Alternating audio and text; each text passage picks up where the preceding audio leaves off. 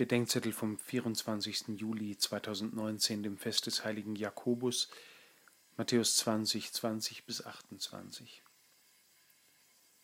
Über den Missbrauch von Macht durch die Mächtigen sagt Jesus zu seinen Jüngern, bei euch soll es nicht so sein. Also bei mir soll es nicht so sein. Jesus meint nie die Kirche allgemein, sondern immer auch mich.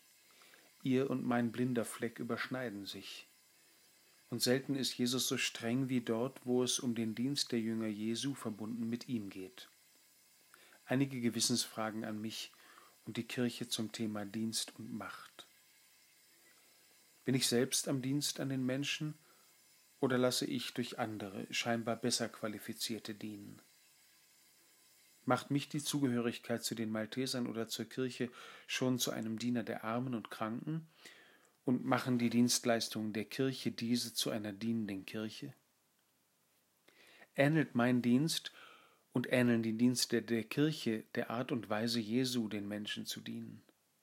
Sind sie ein Dienst zusammen mit ihm und in seinem Namen? Wo werden mein Dienst und die Dienstleistung der Kirche zu einem geistlichen, politischen, sozialen, gesellschaftlichen und wirtschaftlichen Machtfaktor? Und wie sehr hänge ich an dem?